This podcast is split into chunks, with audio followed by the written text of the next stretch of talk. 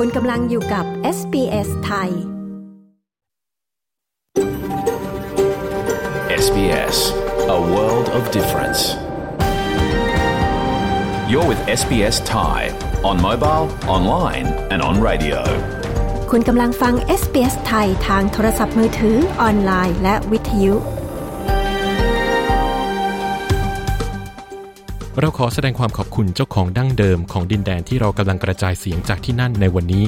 SBS ไทยขอแสดงความเคารพ ต่อชาววุรันด์เจรีวอยวูร์รังของชาติคูลิน และต่อผู้อาวุโสทั้งในอดีตและปัจจุบัน เรายังขอแสดงความขอบคุณเจ้าของดั้งเดิม ของดินแดนชาวอบอริจิน และชาวเกาะทอร์เรสเตรททั้งหมด ที่คุณกำลังรับฟังการออกอากาศของเราจากที่นั่นในวันนี้ สวัสดีครับ ต้อนรับคุณผู้ฟังเข้าสู่ช่วงเวลาของรายการ SBS ไทย คืนนี้จันทร์ที่ 21 พฤศจิกายน พุทธศักราช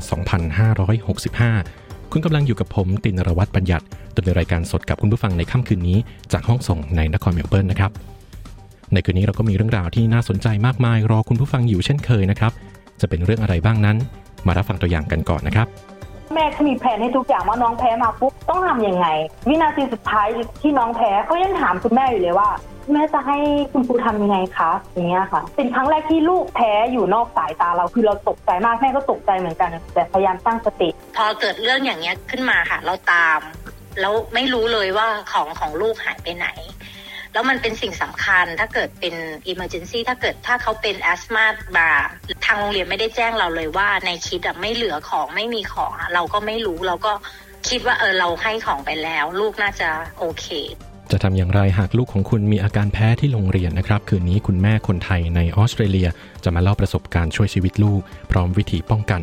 ติดตามฟังในช่วงสัมภาษณ์ท้ายรายการคืนนี้ครับ before people actually look at drafting a plan, they need to know why they're drafting their plan.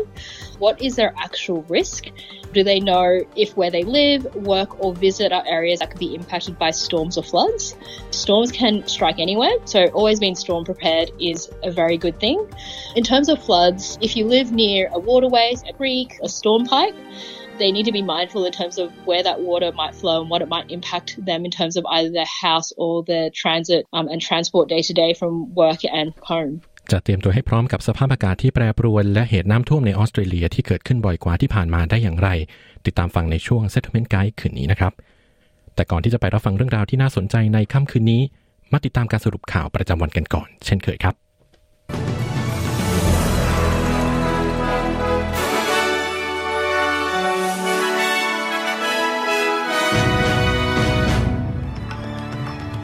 ทดลองวิทยาศาสตร์พลาดนักเรียนประถมในซิดนีย์บาดเจ็บ 11 ราย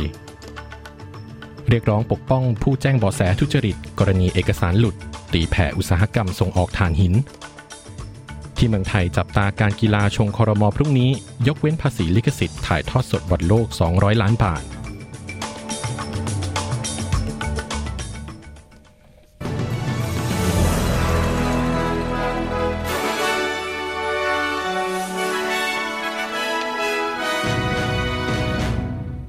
ำลังอยู่กับ SBS ไทยกับผมตินรวัตรบัญญัติครับ นักเรียนระดับชั้นประถมศึกษา 2 รายได้รับบาดเจ็บสาหัสจากแผลไหม้บนผิวหนัง ขออภัยครับจากแผลไหม้บนผิวหนัง และได้รับการนำตัวส่งโรงพยาบาลแล้ว หลังการทดลองวิทยาศาสตร์กลางแจ้งที่โรงเรียนแห่งหนึ่งในนครซิดนีย์เกิดความผิดพลาด จากสภาพอากาศที่ลมแรงส่วนนักเรียนคนอื่นๆ อีก 9 รายที่ได้รับบาดเจ็บจากแผลไหม้บนผิวหนังที่ไม่ลึกมาก ได้รับการนำตัวส่งไปตามโรงพยาบาลต่างๆ ในเขตมหานคร รอบพื้น ขออภัยครับรอบพื้นที่ตอนเหนือของนครซิดนีย์รถพยาบาลของรัฐนิวเซาท์เวลส์ได้มาถึงจุดเกิดเหตุเมื่อเวลา 13 นาฬิกาเศษของบ่ายวานนี้ ขออภัยครับของบ่ายวันนี้ คุณฟิลเทมเพิลแมนรักษาการผู้กำกับการ New South Wales Ambulance แถลงยืนยันในวันนี้ว่า นักเรียนทั้ง 11 คนและครูอยู่ในอาการคงที่ Obviously, the wind conditions have uh, impacted this particular experiment today and have blown uh, some of the chemicals that they were using. เห็นได้ชัดว่าสภาพของลมส่งผลกระทบต่อการทดลองนั้น ในวันนี้และได้พัดเอาสารเคมีบางอย่างที่พวกเขาใช้มากเกินไปกว่าที่คาดไว้เล็กน้อย ซึ่งทำให้เกิดการบาดเจ็บ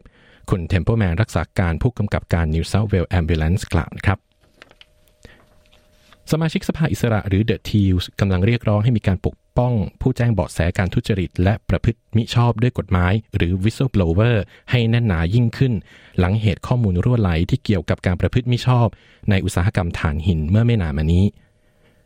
คุณแอนดรูวิลกี้สมาชิกสภาอิสระอ้างว่า เขาได้รับเอกสารหลายพันฉบับจากผู้แจ้งเบาะแสคนหนึ่ง ที่กล่าวหาว่าผู้ส่งออกถ่านหินรายใหญ่ ได้พูดเกินจริงเกี่ยวกับคุณภาพถ่านหินของตน เพื่อเพิ่มผลกำไร และมีการรับเงินสินบน คุณวิลกี้ได้เรียกร้องให้รัฐสภาไต่สวนข้อกล่าวหาที่ว่าอุตสาหกรรมนี้ช่อกงพันธมิตรคู่ค้า ซึ่งรวมถึงประเทศญี่ปุ่น เกาหลีใต้ จีนและอินเดีย ด้านคุณโซอีแดเนียลสมาชิกสภาอิสระอีกท่านหนึ่งกล่าวว่า เหตุการณ์นี้เป็นตัวอย่างที่สำคัญของความจำเป็นในการปกป้องผู้แจ้งเบาะแสการทุจริต เมื่อเป็นเรื่องของประโยชน์สาธารณะ What this says, apart from the fact that evidently we need a parliamentary inquiry into this particular issue, is the importance of protection สิ่งนี้เป็นสิ่งสิ่งที่เรื่องนี้บอกนอกเหนือจากข้อเท็จจริงที่ชัดเจนว่า เราต้องการไต่สวน เราต้องการการไต่สวนของรัฐสภาในประเด็นนี้โดยเฉพาะนั้น คือความสำคัญของการปกป้องผู้แจ้งเบาะแสทุจริต ดิฉันสนับสนุนจุดยืนของคุณแอนดรู เช่นเดียวกับจุดยืนของคุณเฮเลนเฮนส์ที่ว่าเราต้องมีคณะกรรมาการผู้ชี้เบาะแสทุจริต ดูเหมือนว่าดูเหมือนว่าเราจะมีการลงคะแนนเสียงในการจัดตั้งคณะกรรมาการต่อต้านคอร์รัปชันแห่งชาติในสัปดาห์นี้ ในความคิดของฉัน นั่นคือก้าวแรกในระบบบุรณภาพ คุณโซอีแดเนียลสมาชิกสภาอิสระกล่าวนะครับ ทั้งนี้มีหลายบริษัทที่ระบุโดยสมาชิกสภาแอนดรูวิลกี้ออกมาปฏิเสธข้อกล่าวหา ซึ่งรวมถึงบริษัท Peabody และบริษัท Anglo American ประชาชนทั่วรัฐนิวเซาท์เวลส์กำลังเตรียมพร้อมเพื่อรับมือกับสภาพอากาศที่รุนแรงขึ้น ขณะที่เหตุอุทกภัยครั้งใหญ่ยังคงดำเนินต่อไป ในเกือบทุกระบบแม่น้ำทางตะวันตกของรัฐ หน่วยงานบริการฉุกเฉินหรือ SES ในรัฐนิวเซาท์เวลส์กำลังมุ่งเน้นไปที่ชุมชนในเมืองฟอบส์ที่ขณะนี้ระดับน้ำกำลังลดลง และชุดเจ้าหน้าที่กู้ภัยกำลังเข้าไปยังพื้นที่ดังกล่าว เพื่อประเมินความเสียหายอย่างรวดเร็ว นอกจากนี้เจ้าหน้าที่ยังให้ความสำคัญไปยังพื้นที่ปลายน้ำในเมืองคอนโดโบลิน ซึ่งระดับน้ำคาดว่าจะเพิ่มสูงสุดในวันพุธนี้ ท่ามกลางเหตุน้ำท่วมที่ยาวนานและทุบสถิติ ในขณะเดียวกันเจ้าหน้าที่ SES ยังได้เตือนประชาชนในเมืองเดนิลิควิน ทางตะวันตกเฉียงใต้ของรัฐ ให้อพยพออกจากบ้านเรือนก่อนวันพุธที่จะถึงนี้คุณสเตฟคุกรัฐมนตรีเพื่อบริการฉุกเฉินของรัฐนิวเซาท์เวลส์กล่าวว่า ความพยายามในการช่วยเหลือจะยังดำเนินต่อไป Uh, so our thoughts and prayers are with those communities. They are already isolated uh, and they will experience uh, more flooding in the days ahead. เราขอส่งดวงจิตและภาวนาเพื่อชุมชนเหล่านั้น พวกเขาถูกตัดขาดจากภายนอกแล้ว และจะพบกับเหตุน้ำท่วมอีกมากในอีกไม่กี่วันข้างหน้า คุณกำลังเผชิญกับช่วงเวลาที่ยากลำบาก เราจะยืนหยัดเคียงข้างคุณต่อไป ผ่านการตอบสนอง และช่วงเวลาในการฟื้นฟู คุณสเตฟคูกรัฐมนตรีเพื่อบริการฉุกเฉินของรัฐนิวเซาท์เวลส์กล่าวนะครับ ช่วงนี้มาติดตามสถานการณ์ที่เมืองไทยนะครับ จับตาการกีฬาชงคอรมอยกเว้นภาษีลิขสิทธิ์ถ่ายทอดสดบอลโลก เว็บไซต์หนังสือพิมพ์มติชนรายงานอ้างแหล่งข่าวจากทำเนียบรัฐบาล ที่เปิดเผยว่าการกีฬาแห่งประเทศไทยจะเสนอที่ประชุมครมในวันอังคารนี้ เพื่อขอยกเว้นการเก็บภาษีสัมภาระสำหรับค่าลิขสิทธิ์การถ่ายทอดสด การแข่งขันฟุตบอลโลก 2022 โดยขอยกเว้นภาระภาษีที่จะต้องจ่ายเป็นวงเงินกว่า 200 ล้านบาท โดยประกอบด้วยภาษีมูลค่าเพิ่มอัตรา 7%ของวงเงินค่าลิขสิทธิ์ และภาษีเงินได้นิติบุคคลในอัตรา 15%ของวงเงินค่าลิขสิทธิ์ โดยมีผู้มีเงินได้ในโดยผู้นี้ขออภัยครับ โดยผู้มีเงินได้ในที่นี้คือสหพันธ์ฟุตบอลนานาชาติ หรือฟีฟ่าจะต้องชำระตามประมวลรัษฎากร อย่างไรก็ดีแม้ฟีฟ่าจะเป็นผู้มีเงินได้ดังกล่าว แต่เนื่องจากไม่ได้เป็นผู้ประกอบธุรกิจในไทย ดังนั้นการกีฬาแห่งประเทศไทย ในฐานะผู้ซื้อลิขสิทธิ์ จะต้องเป็นผู้หักเงินนำส่งดังกล่าว แก่กลุ่มสัมภากรภายในเวลาที่กำหนด โดยภาษีมูลค่าเพิ่มจะต้องนำส่งภายใน 15 วัน ส่วนภาษีเงินได้นิติบุคคลจะต้องนำส่งภายใน 7 วัน หลังจากจ่ายค่าลิขสิทธิ์ดังกล่าวแล้ว ด้านเว็บไซต์หนังสือพิมพ์ฐานเศรษฐกิจรายงานว่าคุณพิพัฒน์ รัชกิจประการรัฐมนตรีว่าการกระทรวงการท่องเที่ยวและกีฬา เปิดเผยว่าได้มีการโอนเงินค่าลิขสิทธิ์การถ่ายทอดสดฟุตบอลโลก 2022 ไปแล้ว 50%โดยใช้งบ 600 ล้านบาทของกสทช และอีก 50%จะโอนให้ในวันที่ 25 พฤศจิกายนนี้ จบข่าวแล้วพักกันสักครู่แล้วกลับมาพบกันต่อในช่วงหน้า คุณกำลังรับฟัง SBS ไทยครับ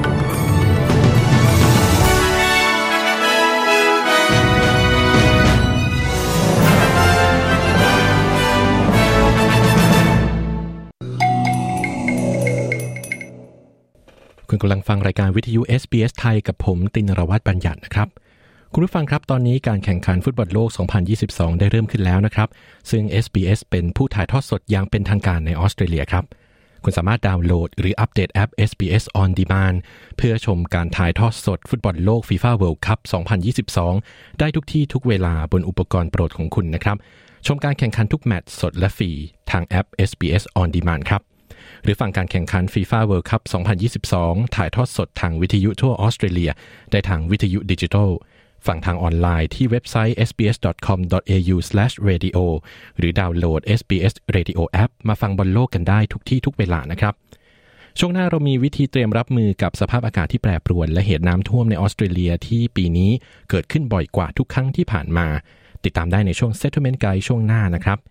แต่ในช่วงนี้ไปฟังรายงานเจาะลึก เกี่ยวกับอันตรายของแร่ใยหินที่หลายคนอาจไม่เคยรู้ ในช่วงข่าวและสถานการณ์ปัจจุบัน เชิญรับฟังครับ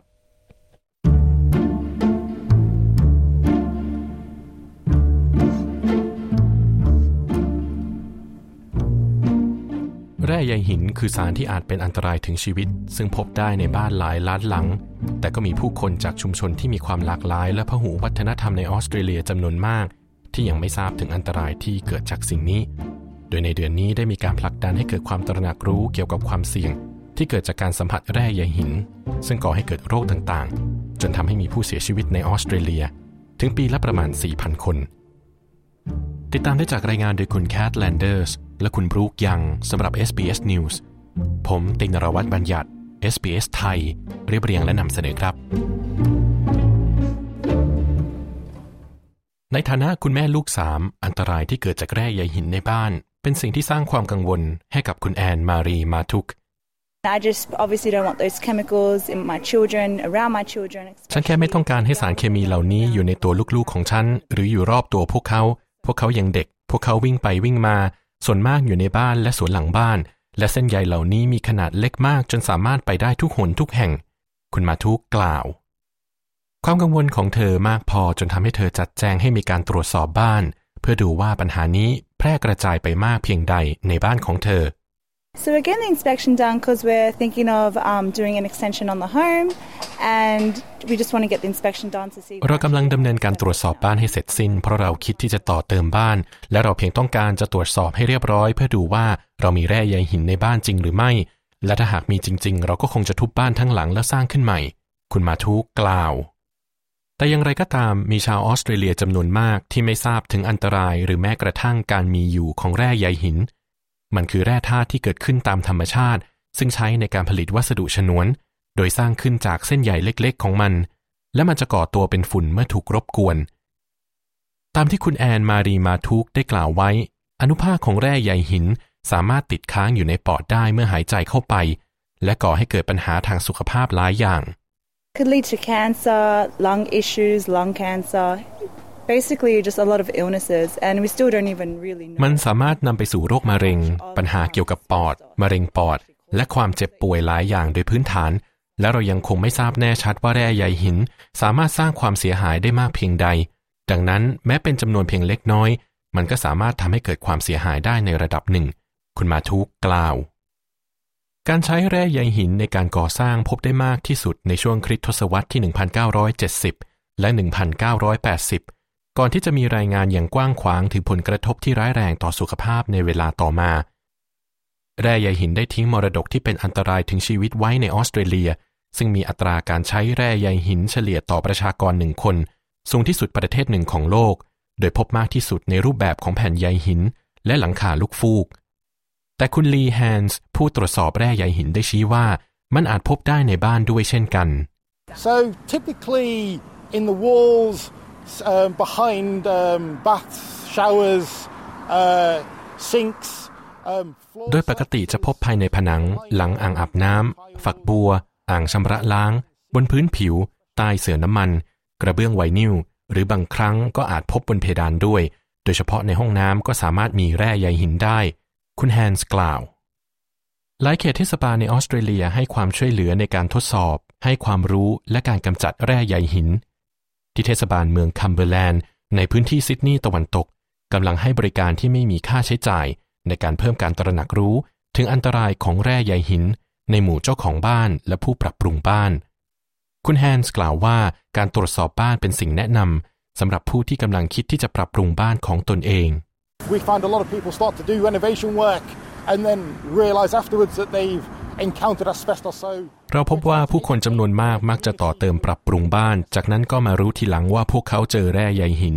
เราจึงพยายามให้ความรู้กับชุมชน เพื่อให้รู้และเข้าใจว่าแร่ใยหินจะอยู่ภายในบ้าน เพื่อที่พวกเขาจะไม่รบกวนแร่ใยหิน ก่อนที่จะรู้ว่าพวกมันอยู่ที่ไหน คุณแฮนส์กล่าว คุณแฮนส์กล่าวอีกว่าสิ่งนี้ไม่ใช่เพียงแค่เพื่อความปลอดภัยของผู้อยู่อาศัยภายในบ้านเท่านั้น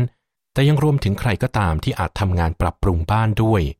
they really should get the house inspected by an occupational hygienist and have a report uh, written up so they know. พวกเขาควรที่จะให้นักอาชีวะอนามัยทำการตรวจสอบบ้านและจัดทำรายงาน เพื่อให้รู้ว่าแร่ใยหินในบ้านทั้งหมดอยู่ที่ใด ก่อนที่จะเริ่มปรับปรุงบ้าน จากนั้นให้ช่างกำจัดแร่ใยหินที่มีใบอนุญาตเป็นผู้กำจัด เพื่อให้แน่ใจว่าพวกมันถูกกำจัดออกจากพื้นที่ทำงาน ก่อนที่จะเริ่มทำงานหรือทำการปรับปรุงบ้าน คุณแฮนส์กล่าว เมื่อคุณซาไซยิดได้ทราบว่าบ้านส่วนใหญ่ที่สร้างขึ้นในปี 1990 อาจมีแร่ใยหิน เขาเองก็รู้สึกกังวลเช่นกัน จึงได้ลงทะเบียนเพื่อรับการตรวจสอบบ้านฟรี เขากล่าวว่า it gave a understanding like uh, which areas has got asbestos so i'll be painting them regularly มันให้ความเข้าใจว่าตรงไหนบ้างที่มีแร่ใยหิน ผมจะทาสีอยู่บ่อยๆ และเมื่อผมต้องการปรับปรุงบ้าน ผมก็จะเรียกให้ผู้เชี่ยวชาญมากำจัดมันก่อน จากนั้นจึงค่อยทำการปรับปรุงบ้าน มันทำให้ผมวางแผนได้ดีขึ้น และผมก็รู้สึกสบายใจได้เช่นกัน คุณสยิดกล่าว แร่ใยหินที่ยังคงสภาพสมบูรณ์นั้นมีความเสี่ยงต่ำแต่ถ้าหากเจ้าของบ้านมีความกังวล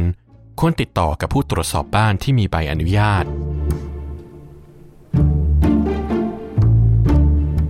ที่ผ่านไปเป็นรายงานโดยคุณแคทแลนเดอร์สและคุณบรูคยังสำหรับ SBS News เรียบเรียงและนำเสนอโดย ตินรวัตรบัญญัติ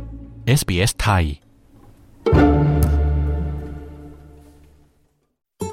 SBS SBS SBS SBS SBS Radio คุณยังคงอยู่กับช่วงเวลาของรายการ SBS ไทยกับผมตินรวัตรบัญญัติครับ ตอนนี้ที่เว็บไซต์ของเราก็มีเรื่องราวที่น่าสนใจเกี่ยวกับสถานการณ์โควิด -19 และปรากฏการณ์ทางสภาพอากาศโลกที่เรียกว่าลานิยานะครับ ว่าจะทำให้ช่วงเทศกาลคริสต์มาสนี้ หมดสนุกกันจริงหรือไม่ ไปติดตามกันได้ที่เว็บไซต์ของเรานะครับ sbs.com.au/thai และติดตามเราทาง Facebook ที่ facebook.com/sbsthai นะครับ ช่วงหน้าเรามีประสบการณ์จากคุณแม่คนไทยในออสเตรเลีย กับการรับมือเมื่อลูกเกิดอาการแพ้ต่างๆ ในโรงเรียน จะต้องทำอย่างไร และจะป้องกันอย่างไรไม่ให้เกิดขึ้น ติดตามได้ในช่วงสัมภาษณ์ช่วงหน้านะครับ ส่วนในช่วงนี้ไปฟังการเตรียมความพร้อมเพื่อรับมือกับอากาศที่แปรปรวน รวมถึงเหตุน้ำท่วมที่เกิดขึ้นบ่อยกว่าหลาย ๆ ครั้งที่ผ่านมาในออสเตรเลีย ในช่วง Settlement Guide เชิญรับฟังครับ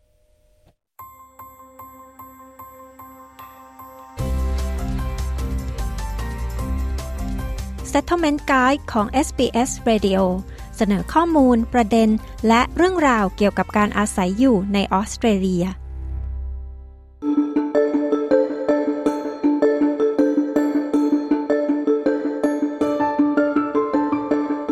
ช่วง 10 ปีที่ผ่านมาออสเตรเลียประสบกับอุทกภัยร้ายแรงครั้งประวัติศาสตร์หลายครั้ง แค่ในช่วงปี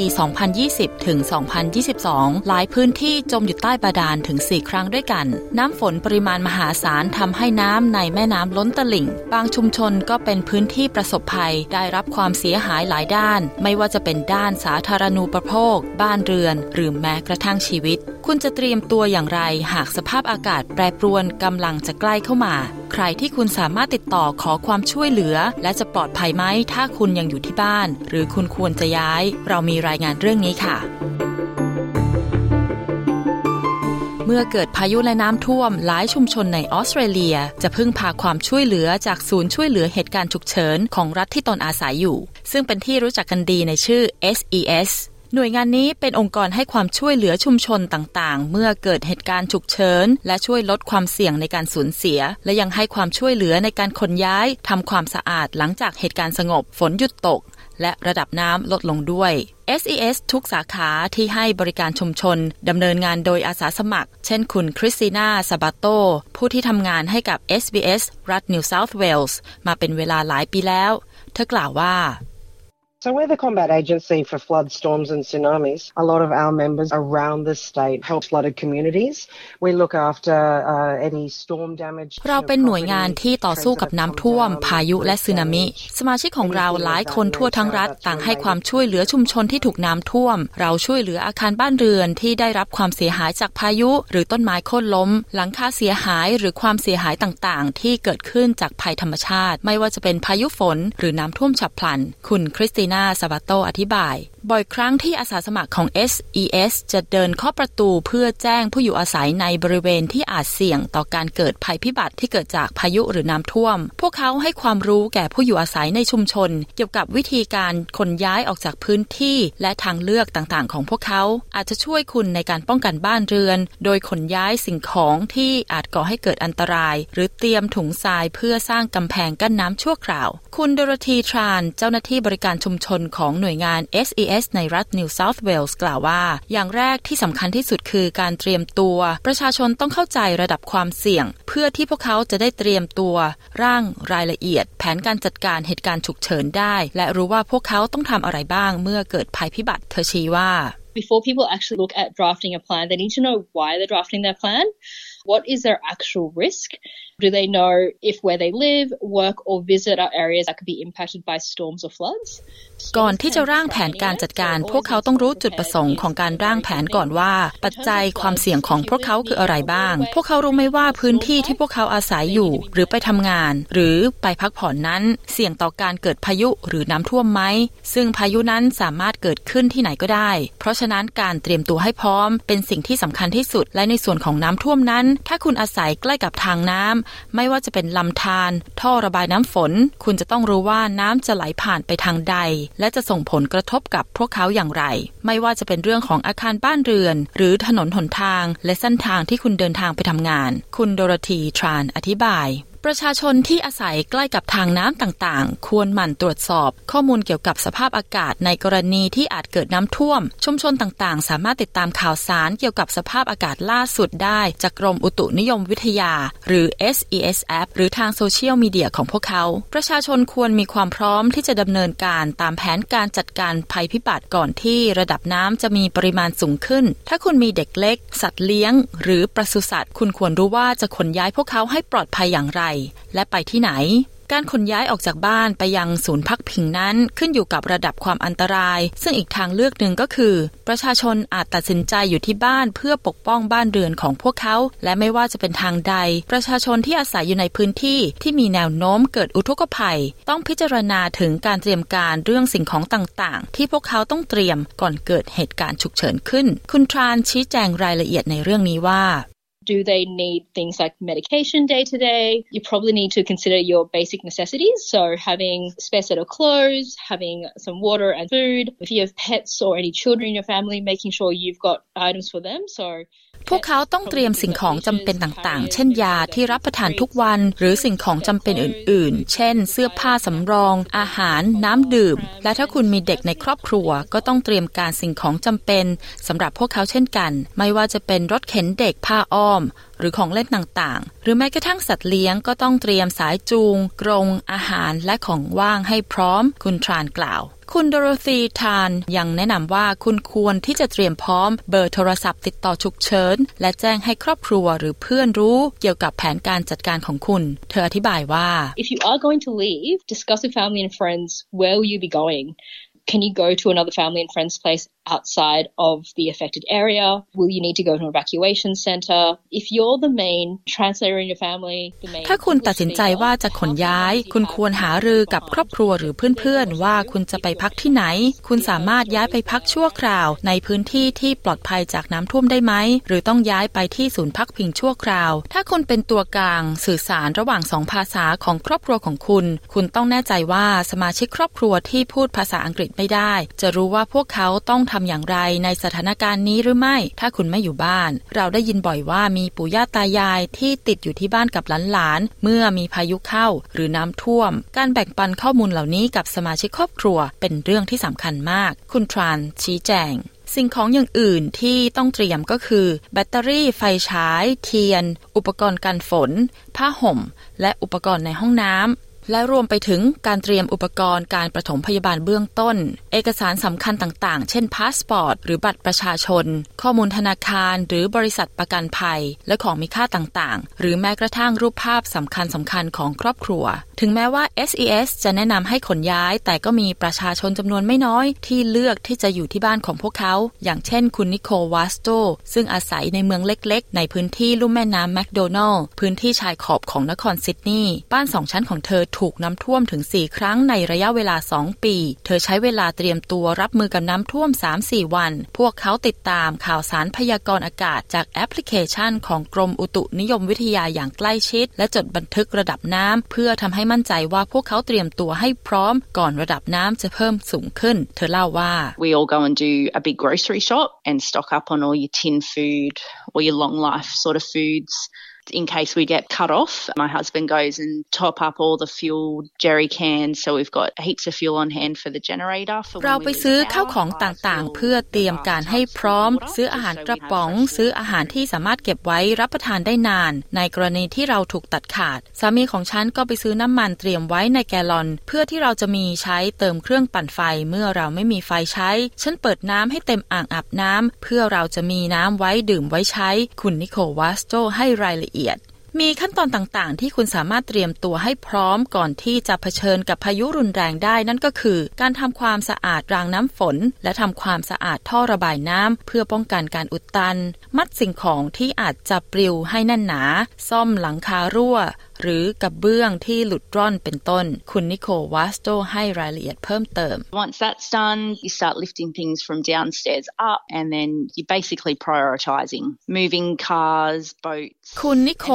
กล่าวอีกว่าเมื่อทั้งหมดนี้เสร็จเรียบร้อย คุณก็เริ่มขนย้ายสิ่งของที่อยู่ชั้นล่างขึ้นชั้นบน และย้ายรถเรือ หรืออะไรก็ตามที่คุณสามารถขนย้ายด้วยรถพ่วงไปอยู่ในบริเวณที่สูงกว่าได้ หลังจากนั้นคุณก็เตรียมตัวรอว่าระดับน้ำจะขึ้นมาสูงขนาดไหน คุณนิโคลวัสโตชีคุณนิโคลเล่าว่าเธอเตรียมเสื้อชูชีพ และเรือเล็กให้พร้อมด้วย เพื่อว่าครอบครัวจะต้องย้ายไปที่ศูนย์พักพิงชั่วคราว เธอกล่าวว่า We mark with a permanent texter on our wall in the staircase where that high tide mark was, and we'd write. เราวัดระดับน้ำสูงสุดและทำเครื่องหมายไว้ เราจดบันทึกวันเวลาและทำแบบนี้ต่อไปเมื่อมีการเปลี่ยนแปลงระดับน้ำซึ่งข้อมูลตรงนี้ใช้เป็นข้อมูลตัวอย่างที่บ่งบอกว่าระดับน้ำได้เพิ่มขึ้น หรือลดลง คุณนิโควัสโตกล่าวว่าการให้ข้อมูลติดต่อสื่อสารกับโลกภายนอกก็เป็นสิ่งสำคัญ เพราะว่าโทรศัพท์บ้านมือถือ หรืออินเทอร์เน็ตมักถูกตัดในระหว่างน้ำท่วม บางคนก็หันมาใช้วิทยุสื่อสารแทนแต่คุณนิโคเลือกใช้ทางเลือกที่ต่างออกไป เธอเปิดเผยว่า We've actually changed our internet provider to satellite, so we always have phone reception, which has been a massive เรา necessity. เปลี่ยนจากการใช้ผู้ให้บริการอินเทอร์เน็ตมาเป็นการใช้บริการจานดาวเทียมแทน ซึ่งทำให้เราสามารถมีสัญญาณโทรศัพท์ตลอดเวลา ซึ่งมีความจำเป็นอย่างมาก ที่นี่ถ้าคุณไม่มีไฟฟ้าใช้หมายถึงคุณไม่สามารถทำอะไรได้เลย แต่การเปลี่ยนมาใช้บริการสัญญาณจากดาวเทียม คุณสามารถเสียบในเครื่องปั่นไฟได้เลย คุณนิโคลวัสโตแบ่งปันประสบการณ์ ส่วนคุณคริสติน่าซาบาโต อาสาสมัครหน่วยงาน SES ให้คำแนะนำว่า คุณไม่ควรจอดรถไว้ใต้ต้นไม้ หรือใกล้ท่อระบายน้ำ หรือจอดใกล้อะไรก็ตามที่สามารถสร้างความเสียหายได้เธอย้ำว่าสิ่งที่สำคัญที่สุดคือการให้คำแนะนำเกี่ยวกับการรักษาความปลอดภัยของตัวคุณเอง โดยการที่ไม่ขับรถฝ่ากระแสน้ำท่วม ซึ่งกระแสน้ำขุ่นนั้นอาจทำให้คุณมองไม่เห็นสิ่งปรักหักพังข้างใต้ ถนนเสียหาย หรือหลุมที่สามารถตกลงไปได้ และอาจมีอันตรายเนื่องจากกระแสน้ำรุนแรงที่อาจจะพัดพารถคุณไปได้ด้วย ส่วนคุณทรานยังเตือนถึงอันตรายจากสัตว์มีพิษต่างๆ ด้วย เธอกล่าวว่า There's been quite a few stories over the last few years where if you end up in a vehicle, even in floodwaters, snakes and spiders and all sorts of insects climbing into your vehicle as well. Um, and that could เราได้ยินเรื่องนี้มาหลายครั้งในรอบสองปีว่า ถ้าคุณขับรถในช่วงน้ำท่วม สัตว์มีพิษต่างๆ ไม่ว่าจะเป็นงู แมงมุม หรือแมลงต่างๆ ก็หลบมาอยู่ในรถด้วย และมันอาจจะทำให้เกิดปัญหาต่างๆ ตามมาอีก ดังนั้นเราจึงแนะนำให้ประชาชนควรขนย้ายหรือย้ายออกตั้งแต่เนิ่นๆ แทนที่จะอยู่และอพยพโดยขับรถผ่านบริเวณน้ำท่วม คุณทรานแนะนำสิ่งที่สำคัญอีกประการหนึ่งคือ คุณควรตรวจเช็คนโยบายของบริษัทประกันภัยของคุณ ว่าเป็นนโยบายปัจจุบันและเหมาะสมหรือไม่ คุณต้องแน่ใจว่ามันสามารถครอบคลุมค่าเสียหายในกรณีที่เกิดภัยธรรมชาติในพื้นที่ที่คุณอาศัยหรือไม่ ซึ่งอาจหมายถึงภาวะน้ำท่วมฉับพลันน้ำท่วมไหลบ่าเนื่องจากพายุ ดินถล่ม หรือความเสียหายที่เกิดจากต้นไม้หล่นทับเป็นต้น รายงานเรื่องนี้โดยคุณคลอเดียนบลังโคจาก SBS News เรียบเรียงและนำเสนอโดยดิฉันชยดาพาว SBS ไทยค่ะ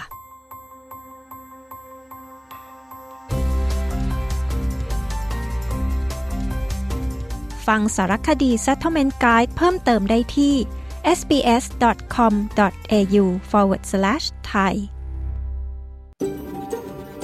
SBS ไทยแชร์เรื่องราวของเราทาง Facebook ต้อนรับคุณผู้ฟังกลับเข้าสู่ช่วงเวลาของรายการ SBS ไทยกับผมตินรวัตรบัญญัตินะครับ ช่วงสัมภาษณ์พูดคุยในค่ำคืนนี้ SBS ไทยพูดคุยกับคุณแม่คนไทยในออสเตรเลีย ที่มีประสบการณ์เมื่อลูกๆ เกิดอาการแพ้ที่โรงเรียนนะครับ เกิดเรื่องแบบนี้ขึ้นจะต้องทำอย่างไร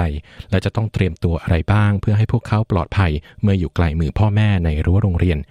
ติดตามได้จากบทสัมภาษณ์ของคุณชยาดาแพลทีมงาน SBS ไทยครับ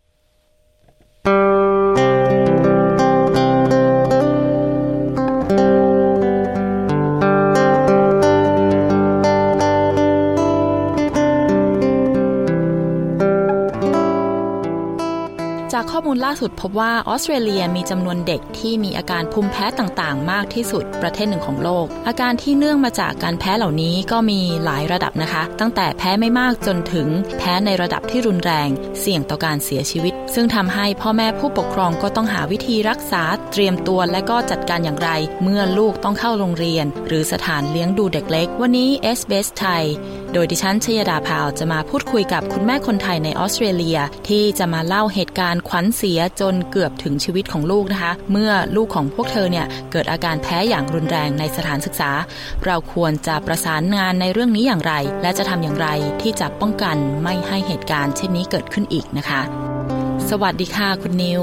ค่ะ สวัสดีค่ะ ก่อนอื่นนะคะ คุณนิวพอจะเล่าให้ฟังได้ไหมคะว่า ลูกมีอาการแพ้อะไรแล้วก็เริ่มต้นสังเกตอาการแพ้ของลูกเนี่ยมาตั้งแต่ตอนไหนแล้วอาการยังไงบ้างอะคะที่รู้ว่าน้องแพ้ก็คือตอน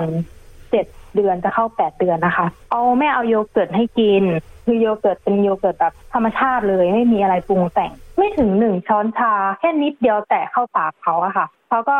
มีอาการทันทีเลยนะคะ ไม่ได้แบบรอแบบครึ่งชั่วโมงอะไรนะ แบบแดงก่อนมีจุดแดงบนหน้าก่อน แล้วก็อะน้ำตาเริ่มไหล แล้วก็เริ่มแบบเหมือนลูกร้อนนะคะเริ่มมีอาการแบบพืดฟัดห้านาทีต่อมาเขาก็เริ่มละเขาเริ่มแบบหายใจไม่คล่องทีนี้ก็แม่ก็ไม่รอแม่ก็โทรหา แอมบูเลนระหว่างที่รอนั้นก็คือเขาอ้วกด้วย อ้วกเป็นลักษณะเป็นฟองใสๆออกมาจากปากจะหลับอยู่ตลอดเวลาแม่ก็ตกใจแอมบูเลนก็คอยถามแล้วน้องเป็นยังไง อาการเป็นยังไง คือเขาก็กำลังมาแหละแต่เขาก็สอบถามตลอดทาง น้องก็จะหลับอย่างเดียวเลย เราก็พยายามจะปลุกน้องเหนื่อยเหนื่อยหายใจไม่ออกอะค่ะแล้วก็ไปโรงพยาบาลถึงมือหมอตรวจอะไรนู่นนั่นเนี่ย ก็รู้ว่าน้องแพ้แบบชนิดรุนแรง เป็นครั้งแรกที่รู้นะคะ ตอนนั้นนะคะตอนที่รักษาเสร็จแล้วเนี่ยเขาได้ให้คำแนะนำอะไรบ้าง แล้วก็แนะนำให้เรา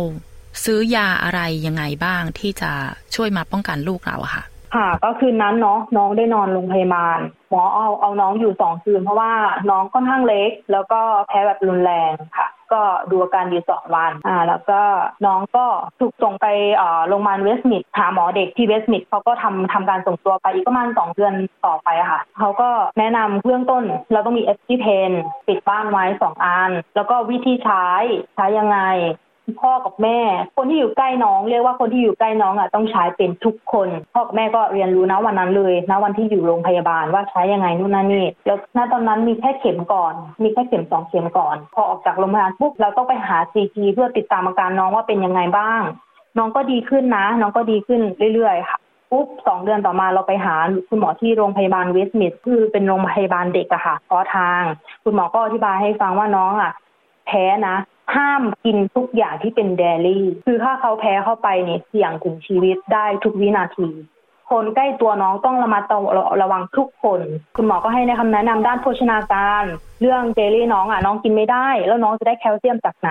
คุณหมอก็แนะนำให้ soy milk ก็เสริมพวกผักที่มีแคลเซียมเยอะให้น้อง คือ dairy นี่คือห้ามแตะเลย วันนั้นเราพบคุณหมอ แล้วก็วันนั้นเราพบกับนักโภชนาการใช่ไหมให้ความรู้กับคุณพ่อคุณแม่ค่ะ ค่ะ แล้วถึงเวลาที่น้องจะต้องเข้าไปโรงเรียนหรือว่าเข้าไป kinder หรือว่า childcare เนี่ยนะคะคุณนิวมีการเตรียมตัวยังไง กับการที่จะไปประสานงานกับ childcare ค่ะว่า น้องมีอาการแพ้แบบนี้นะ เราเตรียมพร้อมให้กับน้องแบบนี้นะ อย่างเงี้ยค่ะ มันมีวิธีการยังไงบ้างคะไปถึงเนี่ยคือ childcare เราอะไม่ได้ยังไม่ได้บอกเขานะ คือเขาอะบอกเราก่อนเลยว่าเด็กแพ้เราให้ความสำคัญนู่นนั่นนี่คุณแม่จะต้องเตรียม action plan คุณแม่จะต้องมีแผนจากคุณหมอมาให้เรา คุณแม่จะต้องมียาจะต้องมี EpiPen ค่ะน้องชาแพ้แบบรุนแรง อะ เราก็จดจดจด list มาเลยว่าเขาอยากได้อะไรบ้าง น้องแพ้แบบชนิดรุนแรงนะ อะ เราบอกเขา เขาก็รับรู้ เขาก็ลงใน system เขาก็ลงโปรไฟล์ว่าเด็กคนนี้คนนี้แพ้นี้นี้นะ mark ไว้เลยว่าอาหารนี่ห้ามให้เขาะเขาให้ฟรีฟรี milk กับฟรีอาหารใช่ไหมแต่เราไม่เอา milk เราเอาไป อาหารให้เขาติ๊กให้เราหน่อยว่าอาหารน้องกินอะไรไม่ได้ แพ้ถั่วเนาะน้องแพ้ถั่วก็เว้ยแต่ว่าน้องอะ เจอทีหลัง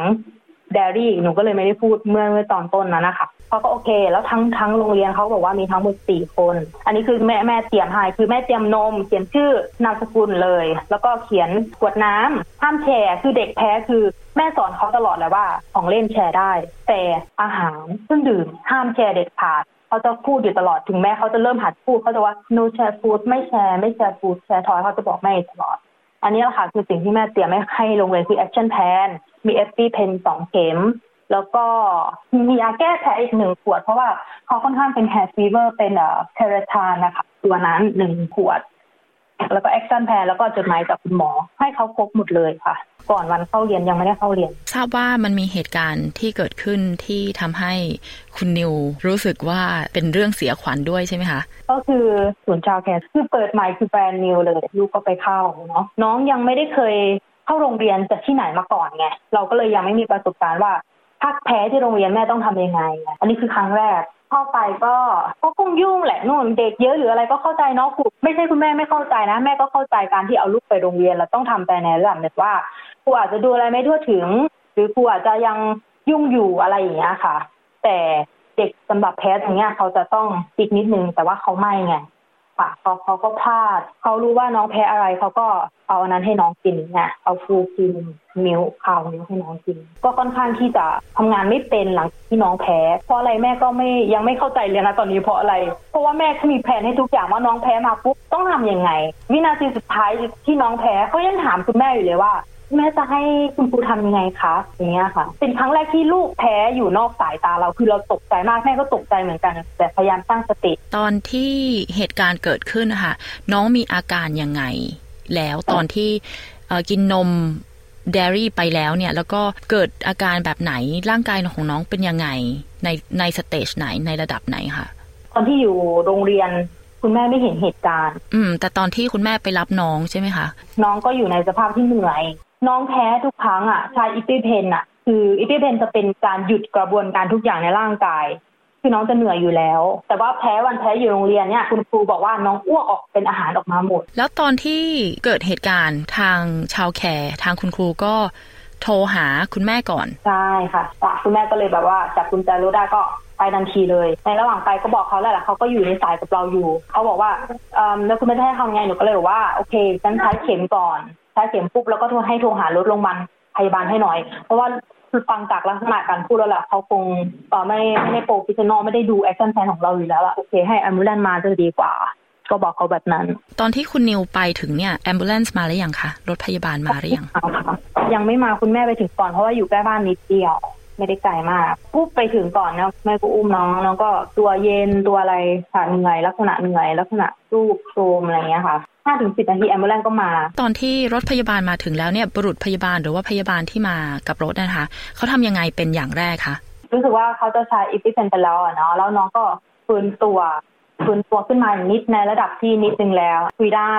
คุยกับคุณแม่ได้โต้ตอบได้เงี้ยเขาก็เอาเครื่องมาเช็คขึ้นหัวใจ แล้วก็คุยถามตอบดูตาดูอะไรอย่างเงี้ยว่าโอเคไหมอย่างเงี้ยคนพยาบาลผู้หญิงก็เช็คพยาบาลผู้ชายก็คุยกับครูว่าเออเป็นยังไงเหตุการณ์ยังไงก็เล่าเหตุการณ์ให้ต้องเล่าเหตุการณ์ให้เขาฟังว่ามันเป็นยังไง ทุกวินาทีต้องเล่าให้เขาฟังเขาจะได้รู้ใช่ป่ะเขาก็บอกว่าน้องก็ปกติ ก็รู้สึกว่าไม่ไม่ได้มีอะไรแบบ น่าห่วงตอนนี้แต่จะต้องไปโรงพยาบาล เพราะว่าจะต้อง make sure เพราะว่าน้องก็แพ้แบบรุนแรงแล้วค่ะคุณนิวคะหลังจากที่เกิดเหตุการณ์นี้ขึ้นเนี่ย คุณนิวได้มีการประสานงานกับทางชาวแคร์ยังไง แล้วก็ได้มีการติดตามผลยังไงบ้างคะอันดับแรกคือครั้งแรกเนี้ยคือ ที่ที่เขาบอกว่าน้องกินนมวัวก็คือ มันเป็นอุบัติเหตุ ซึ่งเราไม่สามารถควบคุมได้คือเด็กไปแย่งของกินกันอะไรอย่างเงี้ยค่ะ แล้วก็ยังไม่มีอารมณ์จะไปโต้ตอบอะไรเขาตอนนั้นโอเคโอเคอย่างเงี้ยแล้วทีนี้ตอนที่เราอยู่โรงพยาบาล แล้วก็เขาก็โทรมาหาสามีเนาะว่า เนี่ยเราก็เรียกครูตรวจสอบเรียกครูคุยนะ เรื่องนู้นนั่นนี่เป็นยังไงเขาก็มันไม่ใช่อุบัติเหตุเขาฝ่ายเอาเขาก็รู้แล้วว่าครูอะพลาดที่ครูเอง เพราะว่าวันนั้นคือเป็นวันที่เด็กในห้องนั้นเยอะ แล้วครูคนที่ดูแลลูกหนูโดยประจำเนี่ยค่ะเขาสงสัยเขายุ่งมั้งเขาเลยบอกให้ครูอีกคนนึงอะไปเอานม แต่เป็นครูในห้องเดียวกันนะ คือทำงานประจำไม่ใช่ไม่ใช่เขาชั่วไม่ใช่อะไรเลย หนูก็ไม่รู้ว่าเขาประสานงานคุยกันยังไงว่านมอะไรยังไงหนูก็ไม่ได้ถามเขาบอกว่าครูคนนั้นอะแปลนมมาผิดเขาบอกว่าครูคนนั้นเป็นอ่าเป็นคนที่ภาษาอังกฤษไม่ค่อยแข็งแรง ทำการ complain ไปสำนักงานใหญ่เขาก็บอกเรานะเขาบอกเราว่าต้อง complain ไปนู่นนั่นนี่เขาไม่ได้แบบปัดความรับผิดชอบเลยเขาโอเคนะคะเขาบอกให้เรา complain ไปสำนักงานใหญ่ของอ่า childcare เขา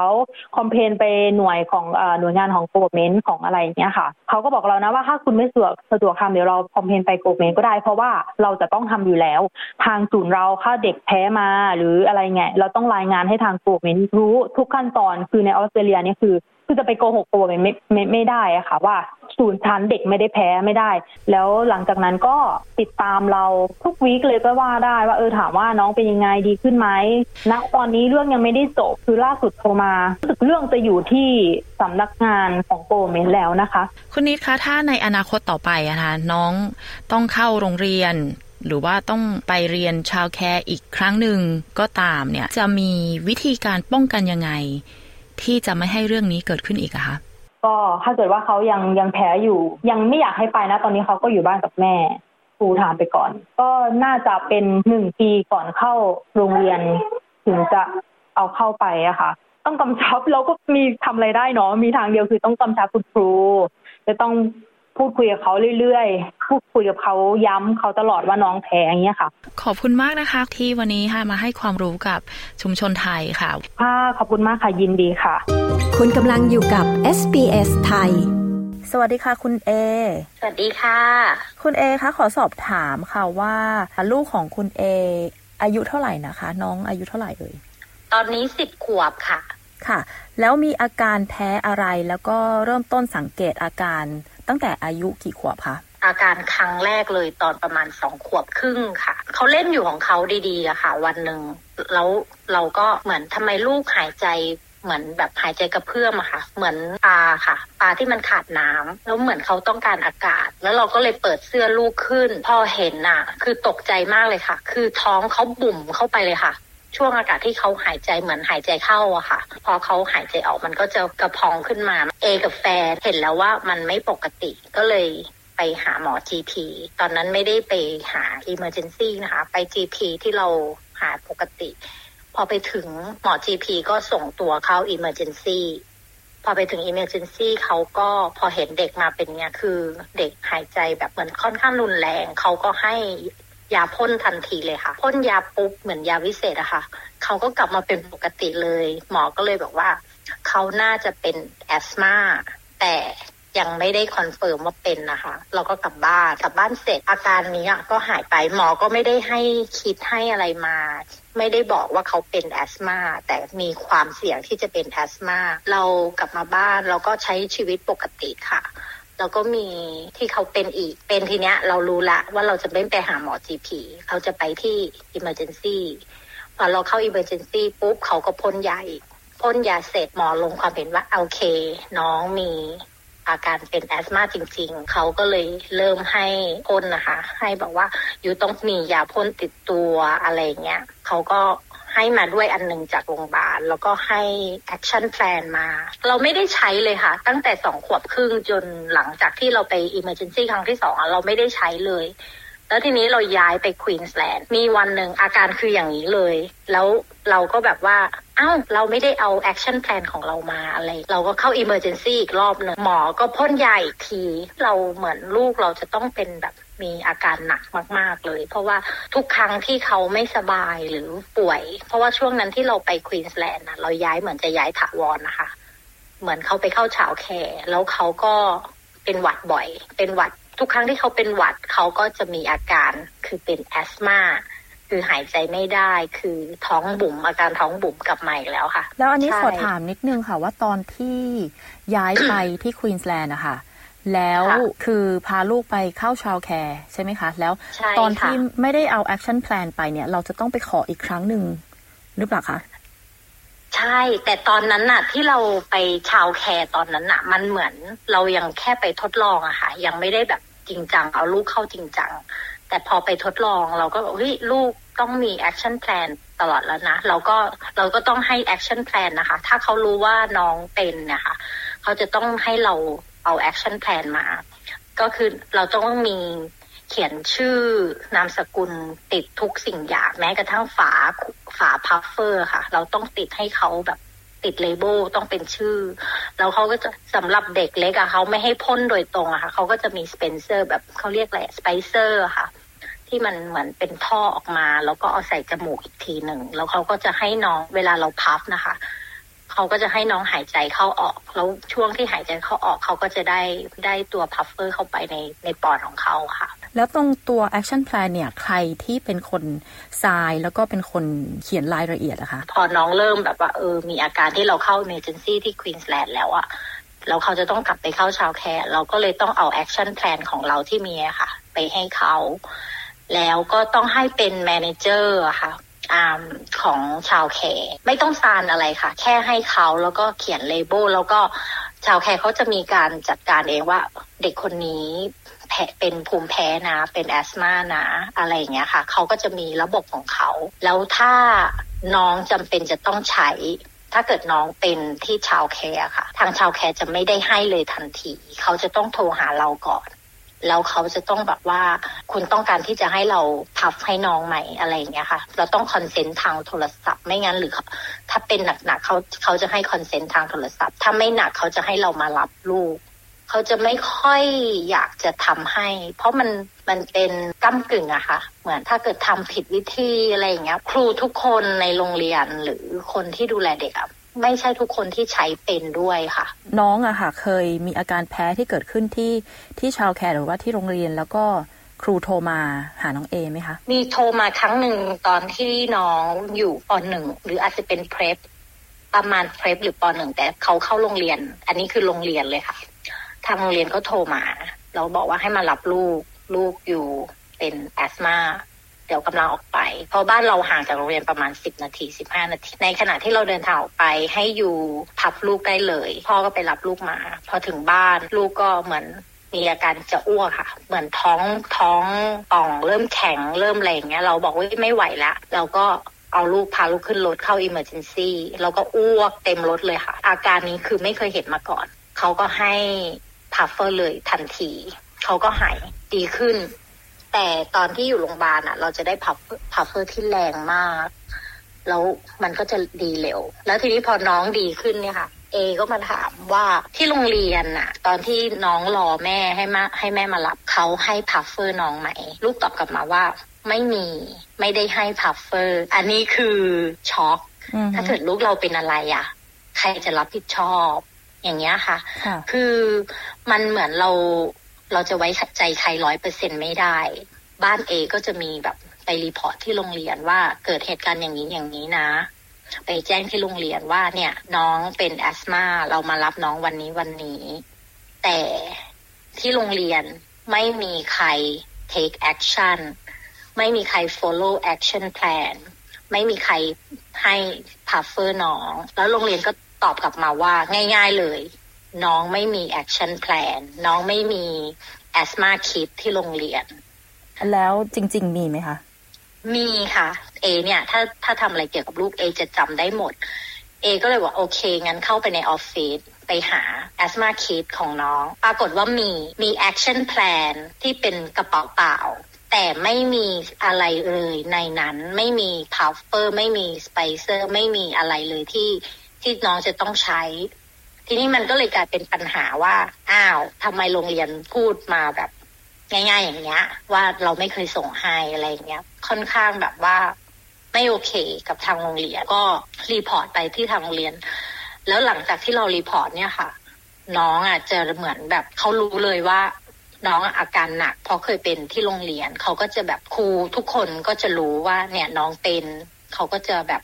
ให้ความเขาเรียกว่าอะไรอะ สนใจว่าเออถ้าถ้าเกิดมีวันนี้ลมแรงนะ ที่เมลเบิร์นลมมันแรง มี asthma storm warning นะอะไรอย่างเงี้ยเขาก็จะไม่ให้ออกข้างนอกเลยค่ะ ก็จะให้อยู่ในในตึกไม่ให้ออกไปเล่นข้างนอกอันนี้ขอย้อนประเด็นเป็นนิดนึงค่ะ เพราะว่าน่าสนใจค่ะมากว่าตรงที่มีมี asthma kit เนาะแล้วเราก็ค่ะเห็นว่ามันมีกล่องอยู่แต่ว่าของข้างในไม่มี อันนี้ได้ได้สอบสวนไหมคะหรือว่าได้ report ไหมคะว่าติดตามไหมว่า ของที่อยู่ข้างในที่เป็นคิดคุณผู้ฟังครับน่าเสียดายนะครับ วันนี้รายการ SBS ไทยหมดเวลาลงแล้วครับ คุณสามารถฟังสัมภาษณ์นี้ได้ต่อที่เว็บไซต์ sbs.com.au forward slash thai นะครับ พบกันใหม่ทุกวันจันทร์และวันพฤหัสบดีเวลา4ทุ่มตรงตามเวลาซิดนีย์และเมลเบิร์นนะครับ คุณสามารถฟังรายการคืนนี้ย้อนหลังได้ทางแอป SBS Radio ได้ทุกที่ทุกเวลานะครับ สำหรับคืนนี้ผมตินรวัตรบัญญัติพร้อมทีมงาน SBS ไทยทุกท่าน และทีมงานจากห้องส่งในเมลเบิร์นต้องขอลาคุณผู้ฟังไปก่อน ราตรีสวัสดิ์ครับ